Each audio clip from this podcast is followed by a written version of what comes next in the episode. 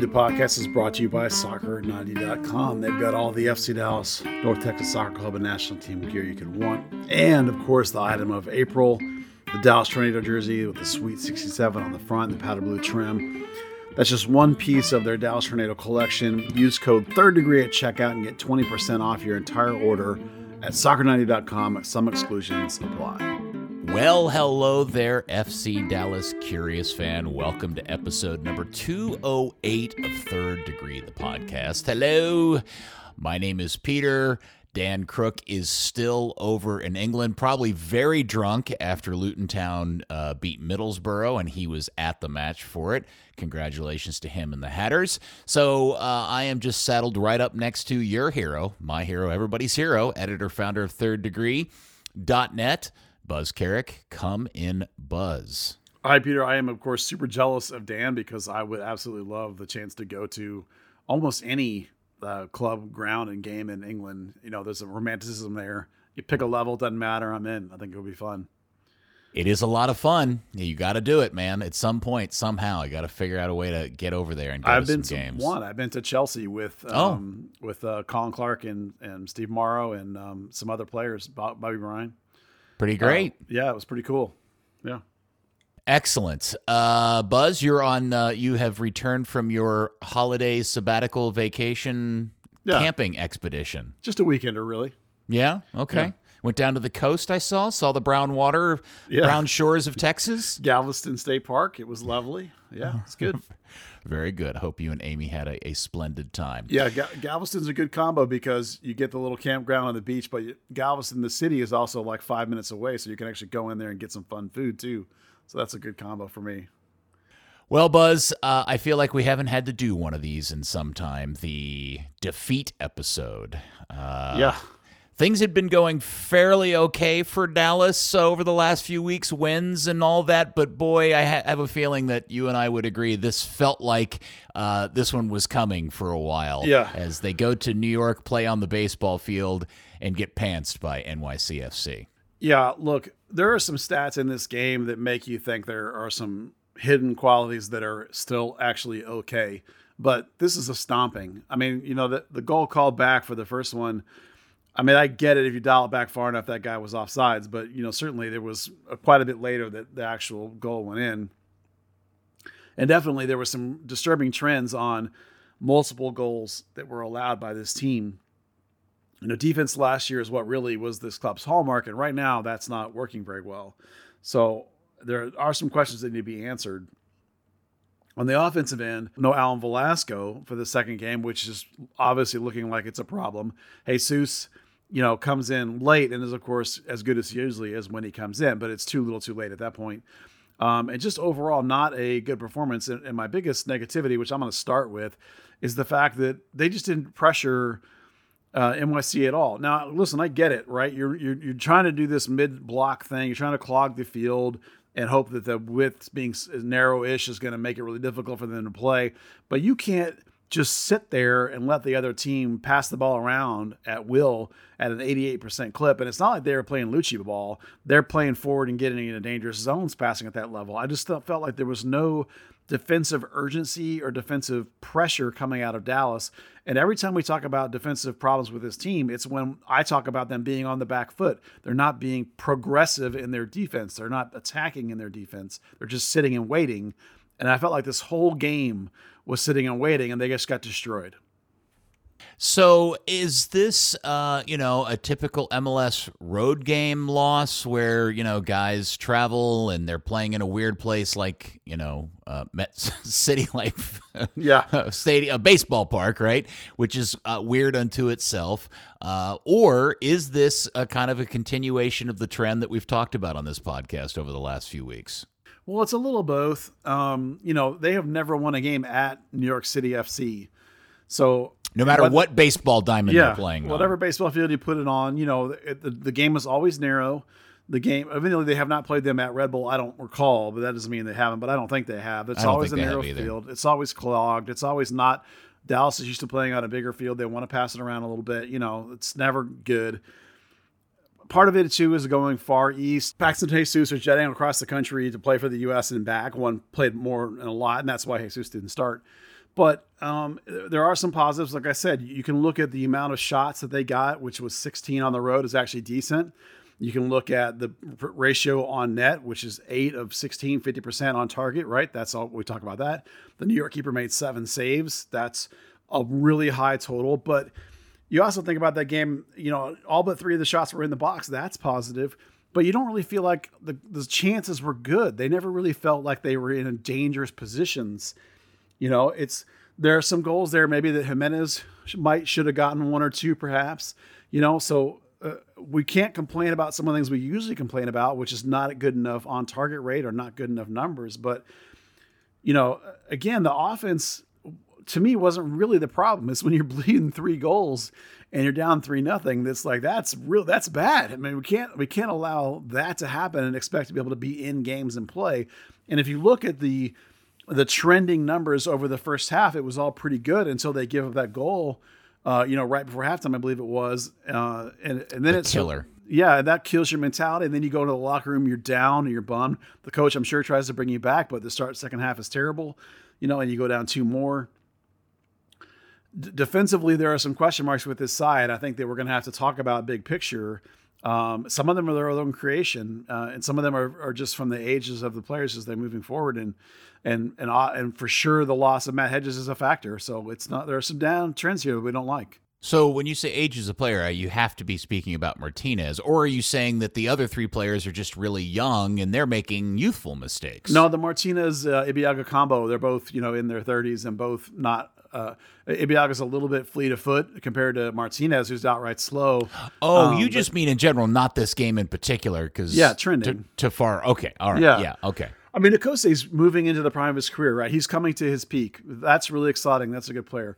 You know, Geovane is young enough. Tomas is good enough. It's the, you know, the the age of the other two guys. And the center back is the big problem. You know, you you should, I assume, trust Sam Junqua. Otherwise, why sign at the last minute? Yet you're not playing him.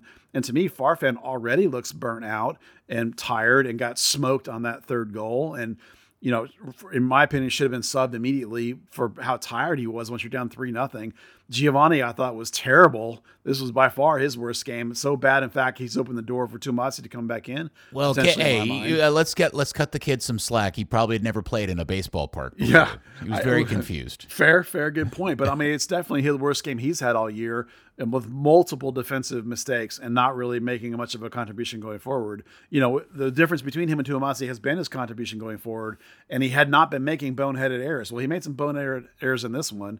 You know, the the, the goal that he allowed on his side where he just didn't even run with the guy, you know, basic defensive stuff. So, um, yeah, there's some defensive frailties available and obvious here in this setup.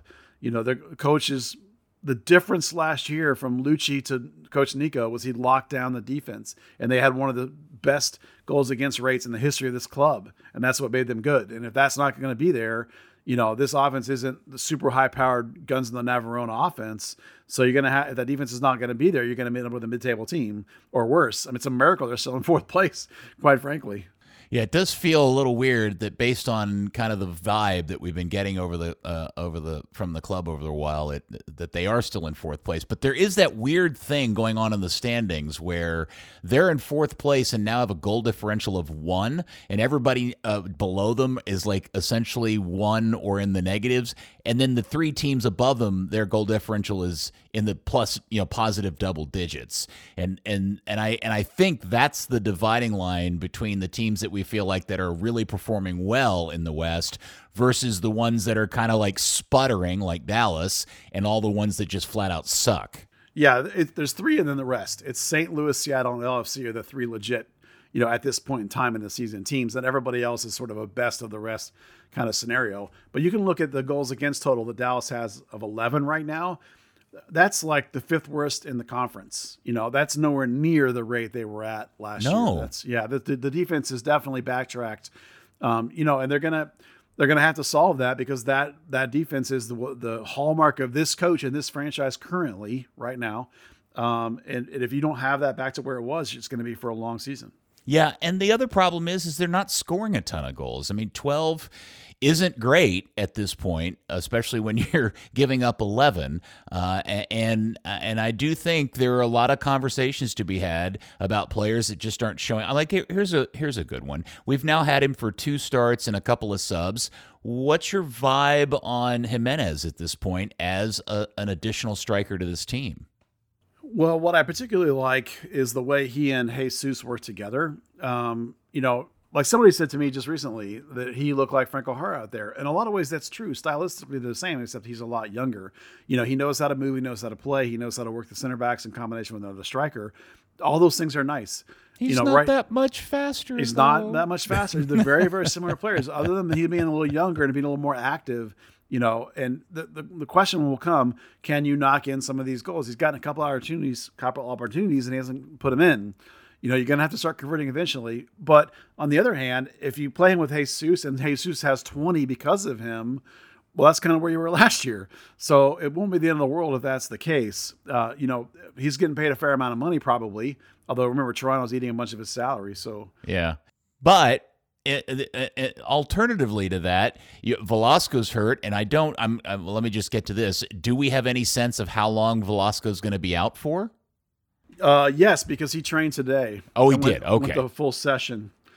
Um, you know, coach in the press conference that I listened to, I wasn't on the press conference because I was driving, but I listened to it uh, afterwards, and he said that, you know, their their trainers are going to see how he reacts today to the session, you know, but all the measurements are good and he's on schedule. So, you know, pending him coming through training today, fine, and him participating the next two days, I would imagine he'll be available uh, for a selection. You know, will he throw him right back in there? I don't know. It depends on how desperate he is. I think with the defensive problems being the bigger issue, he may be willing to sit him out one more game, you know, perhaps. But yeah, um, uh, you know, nonetheless, it won't be very long. You know, you could you could you could play him this weekend. I would assuming if you had like a playoff game, you know, but I just imagine they won't. Well, it's, that's good because Obrian is a lost cause, but Velasco has had an okay, probably in in terms of the front three, better than the rest. Jesus has been hit or miss.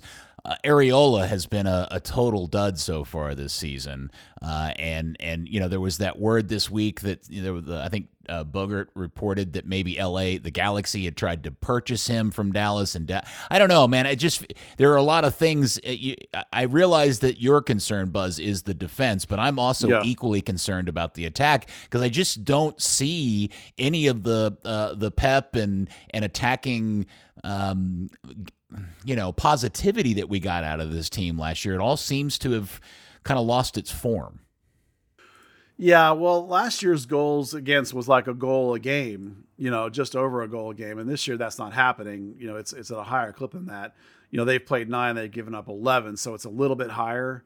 It's not crazy higher, but it's these it's these 3-0 games that are killing you. And the offensive end too, you're right. It is a few less. Last year they were at 48 goals against, which is like you know 1.1 basically. So um, they're just a little bit off the mark both ends from last year. I just think when you're bleeding three a game, you're not going to win any games. And the lack of shutouts over the first part of this season again was an indication that the defense right. just wasn't quite there. You know, there's some cohesion missing. You know, for, for me, I thought again, uh, I thought Facundo was terrible. He, you know, there were there was a goal where he didn't close out at all. The guy rips a goal from like 25 yards out, right in Falco's face, and then the goal got disallowed, thankfully. And then he immediately did it again. The guy's like, "Oh, that play worked. Let's do it again." Five minutes later, and again, Facundo didn't close him down. He just did the exact same thing where he just kind of faked like he was going to, and then stood there. And I was like, "Man, alive." You know, there's a, there's one thing to say being being a stay at home kind of six in a tight shape in a tight formation, in a tight field. It's another thing to actually just stand there and do nothing. It drove. I was pulling my hair out. Uh, but you know how I feel about that. I'm sure I'm biased or something, but um, I well, I mean, I, I, I, I, look. I think there's an interesting measure here in that you know we're into the second season of Estevez, and this one doesn't yeah. feel like it's trending in the right direction, at least no. early. We're nine games into it, but right there in the standings, right behind them, tied is Luchi at San Jose with what was an absolutely dogpile crap team last season. Uh, now they did lose in the Open Cup last night, uh, but uh, they're essentially in the exact same position as, as uh, Dallas yeah. is, except they've only scored one less goal, and and that's interesting to me. Well, remember we came into this season watching this club not improve itself, right? They got rid of Matt Hedges. They didn't make any discernible moves to get better. You know, they if you like Jimenez or not, but if you do like him, that was a trade once the season actually was underway and not in a position you actually were, were using. You had to change formations to get him in. So at best, that's kind of a mm, is it really an improvement or not? It doesn't look like it so far. You know, you're just moving one okay piece for another okay piece. You know, you're not you didn't get another thing that makes you upgrade anything, in my opinion. So it's not surprising. How many times have we said this? If you do nothing, you go pass by because everybody Yeah. else is doing stuff. Yeah. So why are we shocked that the team is basically mostly the same, but a little bit worse in all phases? Well, of course it is. Well, I think I, I think my surprise is is I was looking for the growth uh, and the uh, continuity of the you know really good play that we got out of this group last season. I realized that you didn't improve in some places. Uh, I'm sure. Um, uh, the the front office would tell you that the trade of Servania for Jimenez was, in their minds, a, a very positive move um, for a lot of different reasons. T- time will tell, but I, I do think that's the biggest surprise to me. Is I was really looking forward to like that next level attacking thing that we were starting to see with Dallas, uh, especially early. And I ju- it just I don't know. You know, it's funny. I, I thought about this the other night, which was and and you brought it you brought this up a lot in the preseason because Estevez in the press conferences, whether it was over in Spain or back here, he kept talking about complacency Yeah. and uh, and how important was that they had you know fought complacency and weren't being complacent. And I thought that's a really interesting word to use, and I wonder if he really is genuinely worried about it, and if he is. Why? What has he seen in this offseason that has got him harping on this word complacency? And it does beg the question did all the players just fart off all off season and now they're hmm. just they're using this you know the you know how MLS season is. You don't need to you don't worry about the first 10 games. They're using this almost as like a preseason to get into some sort of form. And maybe maybe that works in this league. I don't know Yeah, well, you know, remember he's he's probably that into the mentality word, right? It's all about Yeah. mental state. It's all, which is again what gets back to me about the defensive being a passive. You know, the mental state of being progressive. You can look at this team, I think, and you know they were excited about Lletget for the whole season, but then he's had the troubles he's had, and also he's you know the big 3-0 numbers floating around there. Arriola gets misses the World Cup. There's no way that doesn't affect your mentality, right? A lot Yeah. of people said that he came here in the first place because of the World Cup team, because of the relationship with Coach Nico and Greg, right? So maybe that's he doesn't have that fire, and so maybe he's now like, oh, okay. And he, listen, he's been flat. He's been fighting that hamstring, right?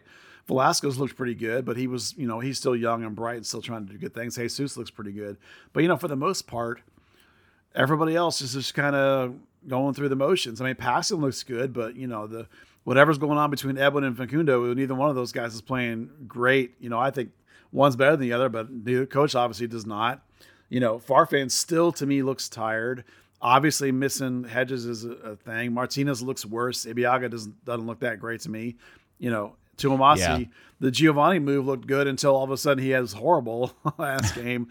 So you know maybe maybe when you know you're not making any big signings and you know you're only going to get better by your players buying in and believing, maybe that's why you talk so much about mentality and and and uh, what was the word that you were using? there? Complacency. Complacency. Yeah. You know, because if they decide that they're good, oh look, we were good last year, we're good. Well, not necessarily, man. Everyone else gets better. You Well, know? here here's the other thing is that Dallas is one of those teams where the roster is constructed where they can't afford to have multiple guys fall out of form. They don't have a game changer in the way that LAFC does or Seattle does, like individual like those, you know, those superstar players. Dallas is a team that's more about the collective. And when you have guys like Lletget and Arriola and um and whatever holding mid you you you want to think of, or the center back, all just kind of not in that same level they were playing at last year. I think you get what we've gotten so far to this point. Now, that doesn't mean things can't change. Obviously, MLS is a long season, and, and we've seen that before. But to my, that, that's really what I just trying to get out of this is, is I'm just surprised that they've been this flat so far. But on the bright side, hey, look, they're still in fourth. Yeah, I, I think you're right that if if Velasco and and uh, Jesus Ferreira are not playing at that difference maker level, whether they're hurt and missing or called up and missing or just having a bad game, you know, that just takes apart the whole front. That those are your two things, two guys you have that are closest to being really special kind of uh, players, the difference making kind of game breaking kind of players. Those are your two guys that do special things in special moments. And so when they're not on or they're off, the whole front end comes apart. You know, and then when you combine that lot fall apart on the front with a fall apart on the back, you get a game like this. Yeah. You know? Uh, all right. So as we said, Dallas continues to sit in fourth place. Uh, you know they have Minnesota United uh, coming up next. Do you think he makes any sub- substantive changes to the lineup from what we saw? Does he? Where? Did, what's the Edwin Cerrillo story at this point? yeah. Is he given up on Edwin or man? Know? I don't know. I, I really hope that he was going with they had won, so Facundo gets to keep the spot. You know, I'm hoping that's it because I think the guys looked terrible for two straight games. Facundo. I thought Facundo and I thought Evan was playing pretty well. So I, you know, he had, he had advanced his progressive passing, which was the thing that he was. They were asking him to be better on. He was better at that. You know, I, I don't understand why he was dropped in the first place. To be honest with you, you need some level of rotation. That's for sure. You know, you need some level of man management and and and minute management. That's true. You need Facundo to play a certain amount. Evan can't play every minute of every game. But at the same time, it's like I don't I don't know that you can just willy nilly like drop a guy completely without any sort of repercussions. You know, uh, Edwin's a young guy, and if when you do things like this, he's going to emotionally fold tent a little bit. You know, he's not a he's a player that needs encouragement. He's not an ultimate ego kind of guy. You know, so mm-hmm. I, I, I hate when you're taking him out of there. I think he should be playing as much as possible. And so and same, I've actually been saying this for two years now that he should have played as much as possible, and Tafari should be playing as much as possible. Yes, you were going to lose some games along the way with those guys way back when. But if you're building on a two or three year cycle, you needed those guys to become something better, and the only way to do that really is to play them a ton. You know, so I get it. Coaches get fired when you're trying. You got to mitigate some of that, but at the same time, if you don't build forward. Because look at this club, right? Is this club in your mind anywhere near winning an MLS Cup of what they have not now? Oh, good lord, no. No way, right? No. Well, they're also not going to go out and spend fifteen million dollars on a player. I mean, they spent their record ever on one guy on Velasco, and we're super excited he's here. But you know they're not going to do that again. Not likely, right? Well, no, and and I, let me say this: even if they were playing as well as they played in in in for long periods of last season, I still don't think that's an MLS winning, yeah. Cup winning team. But I don't, I don't either it just makes them more entertaining to watch. Yeah, you have to develop uh, your guys. If you're going to be the run your organization like FC Dallas is, you have to develop some of these pieces that other people go by or other people sign on as free agents that Dallas doesn't do. You know, we saw a couple of guys last year that were nice, Arriola and Lletget, but even that wasn't enough. You still got to develop those homegrowns. You still got to develop those pieces, you know, into something. And if you don't develop them, you're just going to be make the playoffs every year forever, which is mm-hmm. what this club has done pretty much. They're always in, or maybe they just miss, but then they get back in the next year. So they've only missed two in a row like twice ever in their history. They're always in, but they're never good enough to win it all. You know, if you want to be good enough to win it all, you're gonna have to play some guys for a long time to get there and let them play in, and they just won't do it. Uh, interesting side note. I was just thinking about this, Buzz, because as we said, they have a road game against Minnesota coming up on Saturday. Uh, by the way, that is the free. It's one of the free. It's oh, it's the Fox game, and it's the game's on Sunday, not Saturday. My apologies. It's the it's the Fox Sports game. Uh, but the thing that it, it, dawned on me after that is uh, is what happens for the month of May. Have you checked out Dallas's schedule for May? Yeah, and yeah, that's what coach was talking about. The overload, May and June both. It's like every three games they play. Well, uh, they only have th- well, no, they only have three games in June. They've got six games in May, and I, I, would assume that would include a U.S. Open Cup game uh, in there somewhere. But after Minnesota on the 6th, they host league leading St. Louis. Then they have to go to Austin. Then they have a home game against Vancouver, home game against Houston. So they got their Texas Derby in here in, in this in the in a matter of uh, seven days. Then they have to go to San Jose and face off against Luchi, and then they get a game uh, at Kansas City on the 31st. That's a that's a pretty brutal stretch, Dallas. I mean, look, Yeah. MLS has been such a parity-ridden league; anything could come out of it. But based on the fact that you got to go to Austin, who have really been poor this year, but you know they'll be up for that, right? Yeah. Vancouver's been a better team. St. Louis has clearly been the best team in the league so far. Houston's improved, and then you got the Luchi game and the Peter Vermes matchups uh, to end the month. That's that's interesting stretch. Well, you have to add in is that May 10th is the first Open Cup game for Dallas. Yeah, that's what I said. Yeah, I knew it was Yeah. in there somewhere. I just didn't know and then where. if you win, it's May 24th. So that's what I mean. Like in May and June both, you're literally playing every three games, every three days.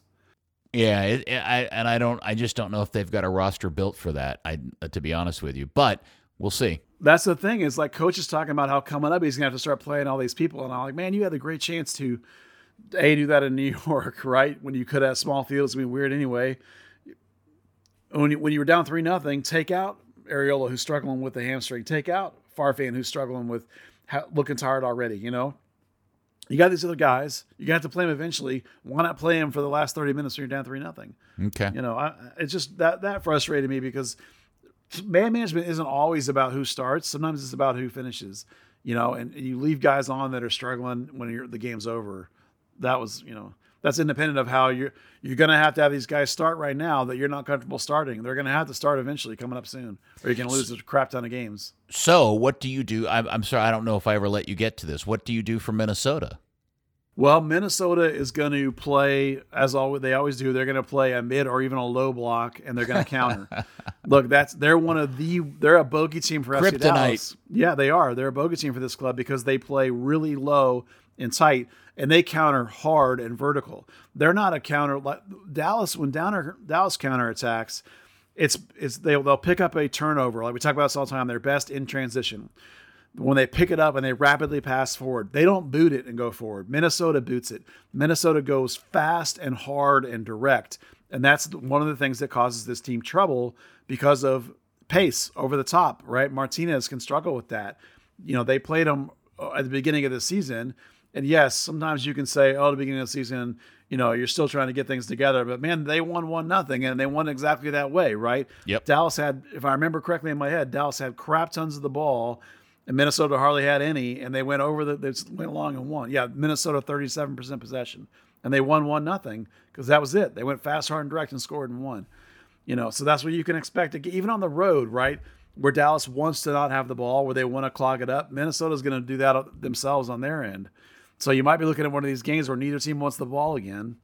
You know, they're but they're going to be fast and they're going to direct. So what does that tell you, right? So maybe Maybe with Geovane's meltdown, maybe he's mel- opened the door and Twumasi comes back if you try to fix the defense. Maybe you go with Ibeagha and Tafari because of that pace versus Martinez, perhaps. Maybe that makes some sense. You hmm. know, especially if you just played Martinez for 90, maybe you don't want and Tafari had the game before off, right? So maybe it's time to give Martinez another game off, bring Ibeagha back. I would, I think Farfan badly needs the game off. Is this the game to put Farfan off and put in Junqua? I would say Farfan's quicker. I don't. So maybe this isn't the right one for for Junqua, but maybe you're maybe you have to because Farfan I thought looks really tired already. I've said that like four times because I can't get over that we're like ten games in, and I think the guy looks tired. I would bring back with Edwin again if you're playing a fast team transition. That's Edwin, but I'm, I don't even know anymore what to think about Edwin and Facundo. I, I never understand why he picked Facundo ever, other than man management. But even that doesn't make Well, sense. I'm when he's I, I'm it. sure it's a, a veteran kind of leadership thing that he I has in his head that has value to it. We uh, see it differently. Yeah. As- I mean, I, I think Jesus and Jimenez and Ferreira, I like that two man combo.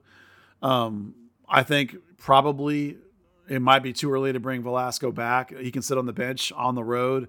You know, it might be a little bit chilly, perhaps. You know, so maybe maybe your wings can be Arriola and and Lletget with Paxton and whoever in the middle, Facundo or you know, in the two that he seems to like Facundo in there in that system, which I don't understand either. You know, so that's kind of the way I'm looking at it. You Is know? there any chance that we could get uh, a, a Bernard start instead of an Obrian start, please? I'm up for I'm up for I'm up for something different, even if it's a kid. I think if you're more likely to see Lletget start at wing than you would be to see uh, Kamungo start wing. you know, okay. because even when he came in and brought that spark, he still made mistakes. Yeah, you know what I mean. fair. Yeah. And, and if you're talking about your a team that's trying to solidify things defensively, this coach is really big on defensive shape and cohesion and concepts and playing the structure correctly. And that's where uh, that's Obrian's problem too. Frankly, one of the reasons why he doesn't start very much. You know, uh, whether would Kamungo be better than Obrian? Man, sure. I'm off the bench or as a starter, maybe. I, I, you can make you can get me to do it for sure, but I don't know if this coach is going to do it. Yeah, That's and, and that's actually an interesting point, Buzz. Knowing his insistence about structure and shape and all of those things, are you surprised that the club didn't make a greater effort to try to give themselves something different at the wing, knowing that what their options were were Obrian Yeah. and uh, you know a, a, a kid? I think they tried to. Uh, I talked to coach a couple of times about how they were they were wanting to get somebody in that position. Um, I think their their handcuffs, their hands are kind of tied a little bit in terms of money right now. I think one of the big reasons they didn't go for a center back the, or whoever in this last window is they're kind of waiting for the summer potential sale of Che, um, you know, or hypothetically Sealy, but I don't think it'll be Sealy. I think it'll just be Che to bring them some money to do some stuff with. They burned a lot of gam on Paul, you remember, you know, and then did again. I think when they when they brought um, without looking Lletget from New England to, you know, and you have some big contracts like Facundo's got a big contract and doesn't start all the time. Uh, you know, Obrian's probably got a fair amount of money built burned up in a, in a reserve. You know, um, since they paid a lot of money for Velasco, you're probably paying more for him because of the on the cap because of that big salary, unless you ate it all in one season, which is also possible. So I just think they're kind of out of they're kind of stuck a little bit in terms of room. So it probably was more of a budgetary question in terms of like can we get a wing at a certain number or not. I, you know, I think this win- this winter, this summer and this winter coming up, you'll see a fair number of larger contracts expire, which will again give them a little more flexibility. So that's part of process, remember, and all that stuff. I mentioned it earlier, but I I, I am inter- but I meant to ask you for your reaction when you saw Bogert's report that the Galaxy had inquired about Arriola. Uh, obviously, it didn't happen. But w- what was your reaction to that news? Well, my reaction was that Bogert reported something that didn't happen. So the, you can report stuff like that because it's fun. You know, I, I imagine the scenario, and Bogert even said that the deal was turned down flat, which means that LA called and said, "Hey, can we have Ariel?" And they were like, "LOL, no," and hung up. Right. So I'm sure that's basically how the conversation went. The point was more about, in terms of his reporting, that LA was really trying to do some things and be active, not so much that Dallas was willing to part with Arriola, which clearly they weren't. On the other hand, there's obviously a price for anything. You're talking about a team that's not a cup winner. You're talking about Paul. Paul is towards the back end of his career. He's not 30, obviously, but he's not 20 either. You mm-hmm. know, he's got a relatively high number. You have seen that he's at least this season. He's not. Last year was a career high in every way. Not likely to repeat that. You know, certainly not repeated over the next two or three seasons. You know, so like there would have been a price, I'm sure. But at the same time, like the, for them to say flatly, "LOL, no way," you know, I'm, I'm sure that's exactly how it went. And then somebody asked him in the press conference today, um, you know, when stories like that get broken, can you tell us anything about it? And did you have to say anything to Paul? And he was like, No, I didn't say anything to Paul because LOL, no, we're not looking to get rid of Paul. You know, Paul's great. We love Paul. He's our captain. It's ridiculous. I don't say anything to him. You know, he said Paul's really happy here, and like, great. So there you go. You know, so I, again, when you're unless you're gonna be look like you're thinking to win a cup, nobody is not expendable. You there's nobody on this team that's untouchable. Even Jesus, there's a price for everybody on this team. Interesting you asked that because we uh, have heard that Brenner has officially been sold and will go to Udinese in the Serie A in July from Cincinnati. By the way, at a loss of about uh, what six seven million dollars. uh, he was. Uh, the reports are he's been sold for ten. Didn't they pay like sixteen for him? I think they only paid like twelve or thirteen, but um, you know the, the club back home back down there gets like twenty percent or something.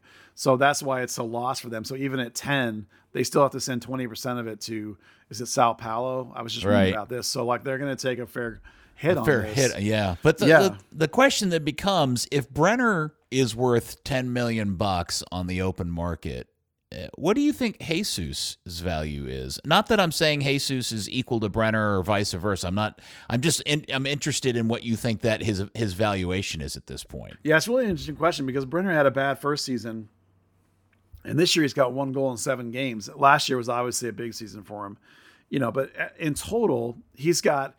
I think it's 27 goals in something like 70, 71 games. I think it is something like that. A couple eight assists.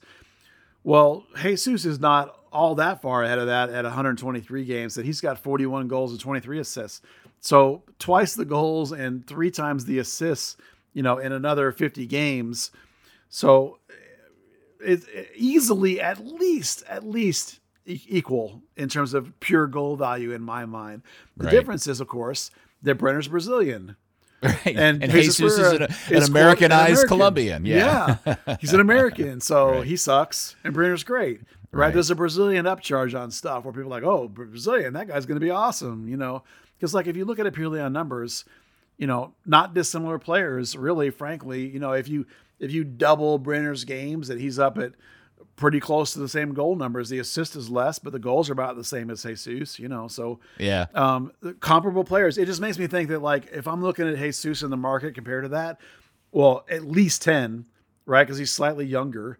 Now the Brazilian upcharge is there, of course, but you know, it, pure value for Jesus has got to be what twelve, maybe, maybe for maybe for FC Dallas' willingness, maybe it's fifteen to sell them. So I, you know, a longer term deal on the books already, perhaps. Uh, there's an interesting uh, conversation to be had that if Jesus Ferreira uh, was the exact same player but had plied his trade in Colombia and yeah. had done the exact same games and the exact same performances for the Colombian national team, what would his value be then?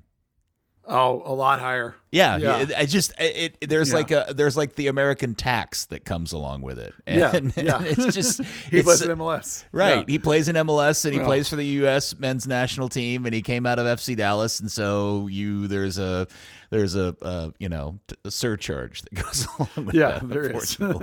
there's a oh that guy can't be good. Yeah, it's ridiculous. Oh hey, I wanted to bring up one thing because I want to put this on the record in case it gets announced, uh, and I want to look like a genius. And it's one of those things that I can predict that if it doesn't come true, uh, I won't. I, I just look like a, day, a daydreamer. Um, so MLS is on Apple TV, right? That's that whole setup.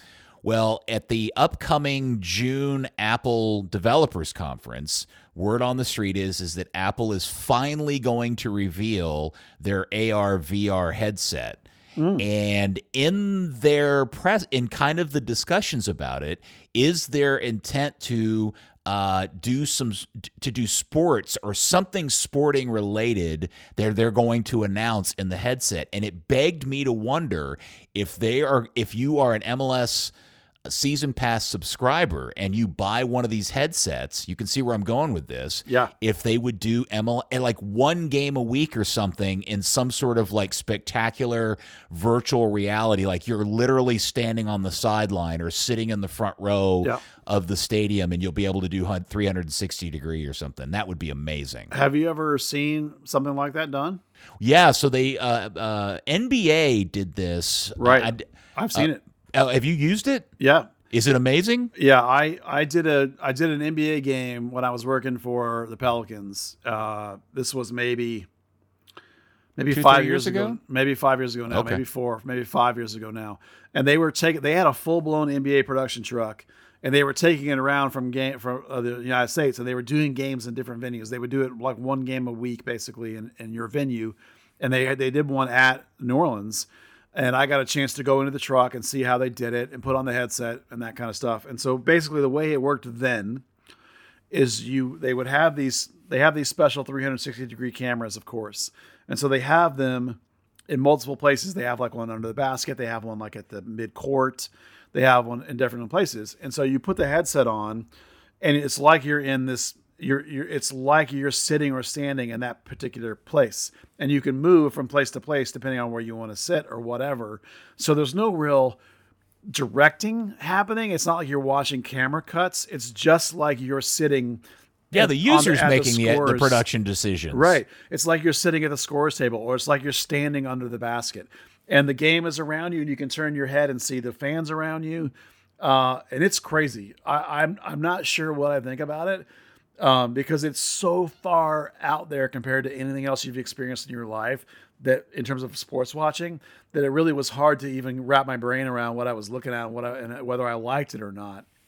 Yeah, I, I mean, It's I've obviously, yeah, I've obviously worn the heads, the, the various different headsets and stuff, but I've not done the sporting event thing. So it just made me think it would be a, I mean, it would be a perfect application of that, and the timing of MLS getting on the Apple platform and all of that, and then them announcing it, it would totally make sense if they announced they're going to do some sort of additional offering to subscribers who also happen to buy one of the headsets, and that would be uh, that Yeah. would be super cool. I'd, The- I'd be in. I'd be really into that. the real mind bend like current when i saw it you had to have a camera still and so the camera had to be on the side of the court or the end of the court the real mind bend will be when they create like almost a virtual space and you can effectively walk on the field as Oh, it were yeah, yeah. that'll be the real mind bender when they get that far along stand in the center circle yeah as the you game can literally on. be or, or try and like yeah as the game's going on around you at mid court might work better than mid circle because of the size of a soccer field Right. you know but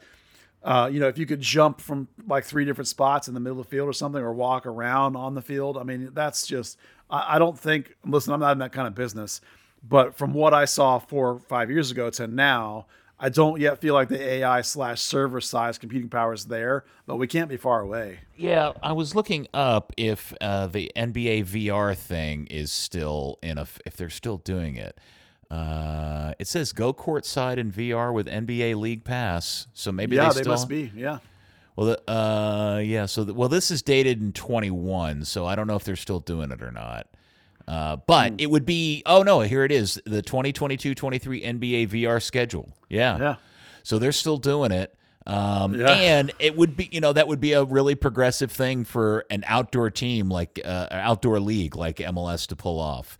Uh, and you could see the the coverage and the kind of media coverage they would get if they did that. Anyway, I just wanted to bring that up because I saw the mention, I saw the line about sports in the in the VR headset kind of sneak preview of it, and it dawned on me uh, that that would be something. So Yeah. um, maybe I'll end up looking like a genius in a few weeks Man, it'd be fun. wouldn't or maybe Yeah. or maybe it's my observation is just incredibly obvious and I'm and I'm just being Captain Duh. Uh, but whatever, I claim it. Yeah. I don't, I don't, what, do they have any other sports properties?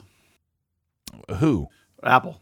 Well, they've got you know they do Major League Baseball on Fridays, so Oh, it's you go. possible they could do that. Um, Cricket. so we'll see. All right. Uh, what else, Buzz? Uh, What was else did we want to get into uh, in this episode?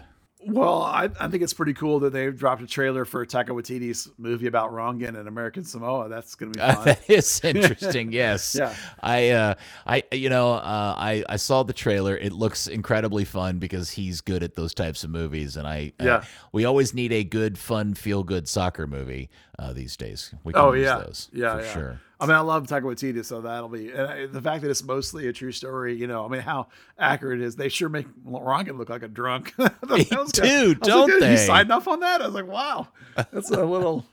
Okay. So, is the group of people in the board that are telling him he's fired in the trailer? Is that supposed to be like the Federation?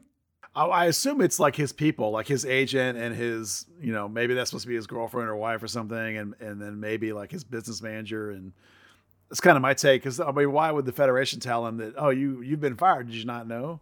Yeah. You know, Hmm, I, I assume that was his people or whatever. I Oh, guess. I thought it was whoever was his current employer was telling him he had been he had been sacked. Yeah, maybe. Yeah. I I, don't mean, know. I, I went and looked it up. He was actually coaching the US U20 team, you know, leading up to that. You know, That's what I don't thought. remember. Uh, you know, my wife said that she was at the U.S. Federation when he was the U20 coach. You know, so we're gonna enjoy that because she knows him a little bit.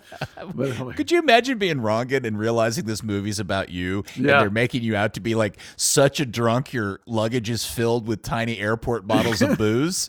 Like, yeah. I, I mean, I want to watch the documentary on it, but now I want to wait till after. I want to watch the Taika Waititi version, and then I'll go watch the documentary. okay. On, it, on All right. Well, the, same name because I love me some Taika Waititi for sure. Yeah, very, very, uh, very funny stuff. Um, uh, what else? There was something else I wanted to mention that I've totally forgotten about now. Well, we want to talk about Jesus with the U.S. national team a little bit. I think. Oh, You know, what you think his performance? Because they, they remember they played the day after we taped the games. Uh, I, I Buzz, I. I, I did not watch the game. Like I could not have been less interested in that stupid game. Yeah. Uh, than than and I, you know, there was just there was something else going on that night. I'm, I, you know what? I think I sold this on the radio show. I taped it because I think we had a dinner that night. And then a couple days later, I went to watch it and I fast forwarded it to halftime because I had heard the first half had been so bad. yeah, Uh, and then I literally got like three or four minutes into it, and I was so like uninterested and distracted, I just gave up. And so you can tell me Yeah. if Jesus was any good or not. well, the first half was awful. They they played a different shape, and it was just a disaster. And then they started the second half, and they put Jesus as an eight, and I was like, "You've got to be no, kidding me!" no. Oh, and then a little bit later, they made some subs, and he they put him up front where he belongs as like a false nine because they tried to play a four. They tried to play him and the Cincinnati guy together, which is a great idea, but it didn't work. You know, because that that's that's how you maximize Jesus, right? Is to put him with a Off good striker. striker, Right, yeah. fantastic. Didn't work. It was horrible, but that was from the conception of the whole team, not because of those two guys. You know, and if, and if you watch Jesus play, this is always true. You know, his best work is when he's coming back, he's breaking lines, he's helping you build forward, he's doing all these high concept soccer things. You know, he's not necessarily like he doesn't show like Messi or or like Pulisic, where they pick up a ball and they dribble and beat like four guys on their way to goal. Jesus doesn't play like that, right? So you- most people watch Jesus play and they go, "This guy sucks." He did what he always does. His goal, they put him in a false nine finally, his goal came in like the 85th minute, and he's at midfield, and Morris breaks, and you you can tell Jesus goes, "I got to get there." And even in the post game uh, interview, they said, "Give walk us through that." And he said, "I'm the nine. I've got to be in the box." And he was right. And so in the 85th minute, he busted his ass from midfield all the way into the box. And Morris, who's on the left wing, plays the ball with his right foot, with his outside the right foot utter swing. I have no idea how he got it on target. And the ball's coming across, and the defender cuts inside and uh, of Jesus, and he gets a touch to it. So, like about a yard and a half away from Jesus, the defender redirects the ball. And Jesus manages to get his foot on the ball cleanly and basically just pass it into the net. And people were like, oh, he just tapped in or whatever. Dude, It was a that great ball goal. was redirected and, and in a tenth of a second he adjusted got a clean contact on the ball and scored. The athleticism and ability to do that is off the charts. So anyone thinks that's an easy goal not to mention you just busted you know from midfield in the 85th minute and outran your defender the, after playing the full game. That's a great goal. Now i'll grant you the first half was utter garbage and jesus didn't even touch the ball i don't think at all. And when they played him as an eight that was awful and then as a false nine, he's not getting the ball either. So like for most of the game, he hardly did anything other than stuff he always does, working back and trying to combine. But that goal was phenomenal.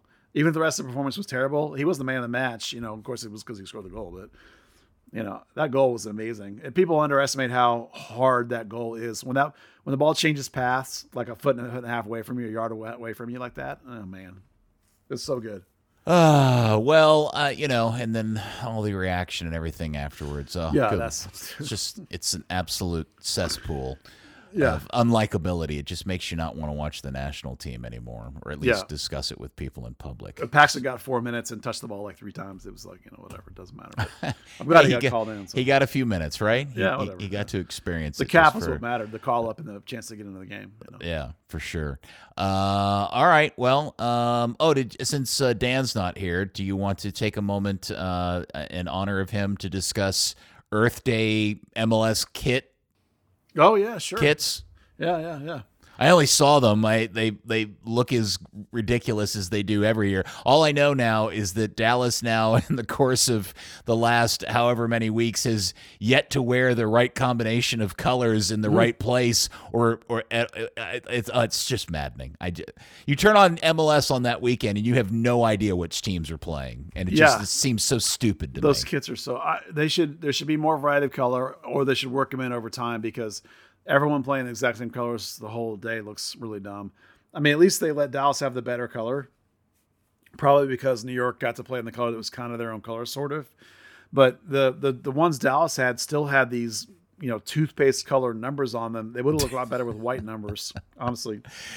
Yeah, it's two weeks. I know what I was trying to say. It's two weeks in a row now where I turned on the game and I couldn't figure out which team Yeah. was Dallas. Yeah, the one before was hysterical, and I'm not I'm not joking. Not just you, like literally people on around around me in the stadium at the game against uh, RSL when the white team scored and a bunch of people cheered. People around me were like, "Why are they cheering? That's the other team." Oh, yeah, I know. I turned the game on. People that bought tickets were literally confused, thinking that Salt Lake had scored and was didn't understand. I mean, And you were crazy. in the stadium. Yeah, I'm talking um, about people in the stands. I know. Imagine how confusing it was by turning it on Yeah. television. Oh my gosh! I literally when I tweeted like, "Hey, if you're just tuning in, RSL's in red, Dallas is in white," people were like, "What?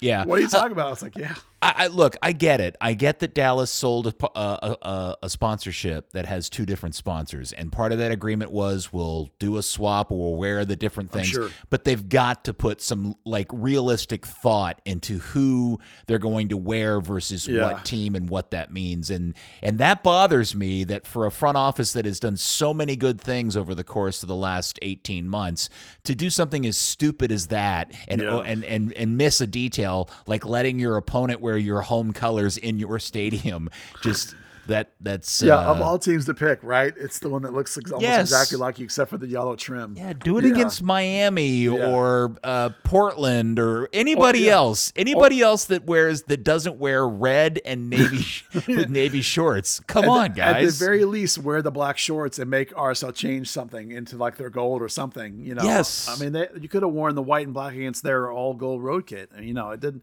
You didn't have to let them be in their home uniform. Frustrating yeah, that was so bad. frustrating um, do we get dan back next week I don't remember when he comes back. I think it's more than. I think it's like a couple more episodes actually. Oh is it really he's probably there for a while he hadn't been Yeah, home for a bit home so I hope he hope he gets to He's doing the uh, wife tour, showing her off to all the friends and stuff. a couple weddings to go to. It's very it's a very British thing. You Yeah. you go on a tour and you display your new spouse to the Yeah. family and friends. That's Yeah, right. Yeah. weddings to go to, yeah. it's very formal. They're all in, you know, like fancy suits and stuff drinking tea.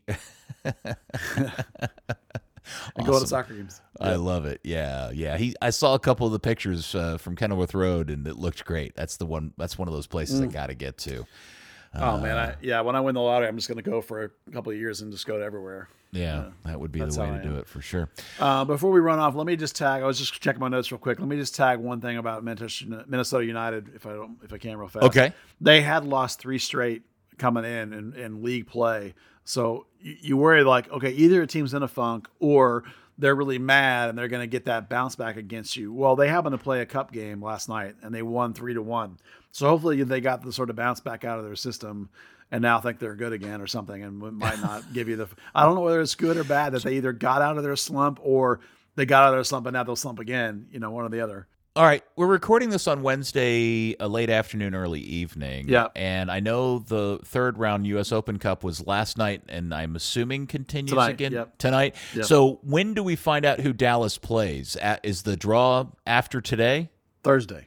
Okay, but we have. I mean, it's it's oh, it could be anybody, or is it regionalized like it historically It's is? kind of regionalized depending on who gets through. Although you can end up in the like if you don't end up with enough teams in your area, you can get kind of bounced away. Okay. You know, you can't.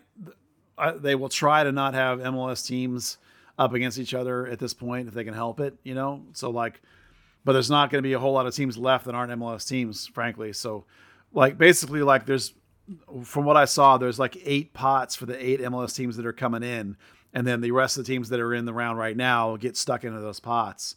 You know, so you're going to get of the teams that are left, like San Antonio, I think plays today against somebody.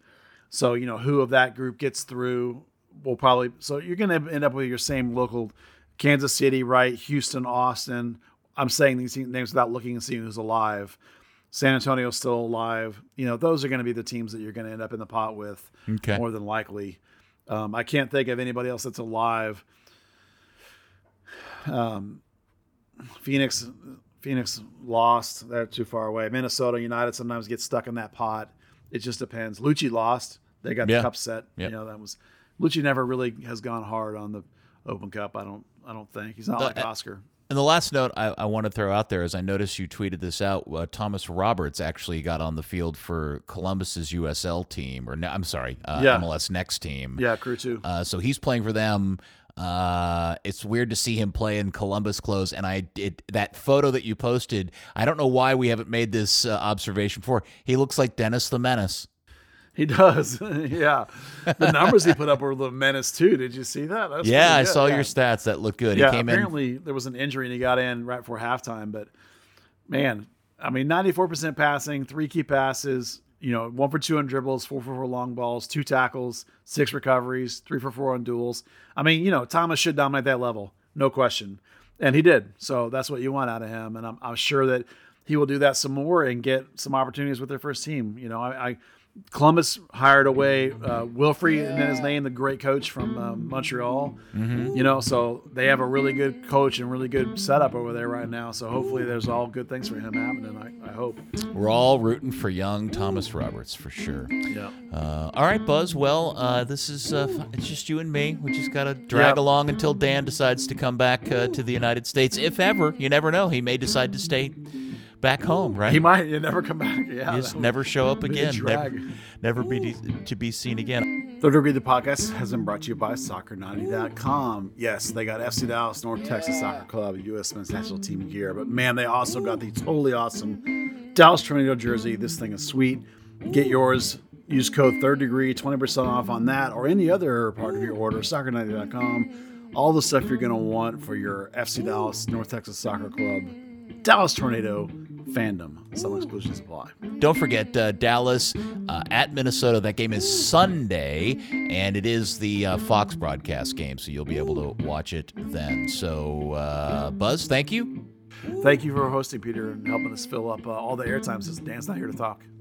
I'm good at filling airtime. I'm good at sucking the air wind out of the room, and I'm very good at filling it back up with all sorts of hot air. It's kind of my Yeah. expertise, my superpower, I think they call it. And thank you, FC Dallas Curious fan, for listening. We will be back next week on another episode of Third Degree, the podcast.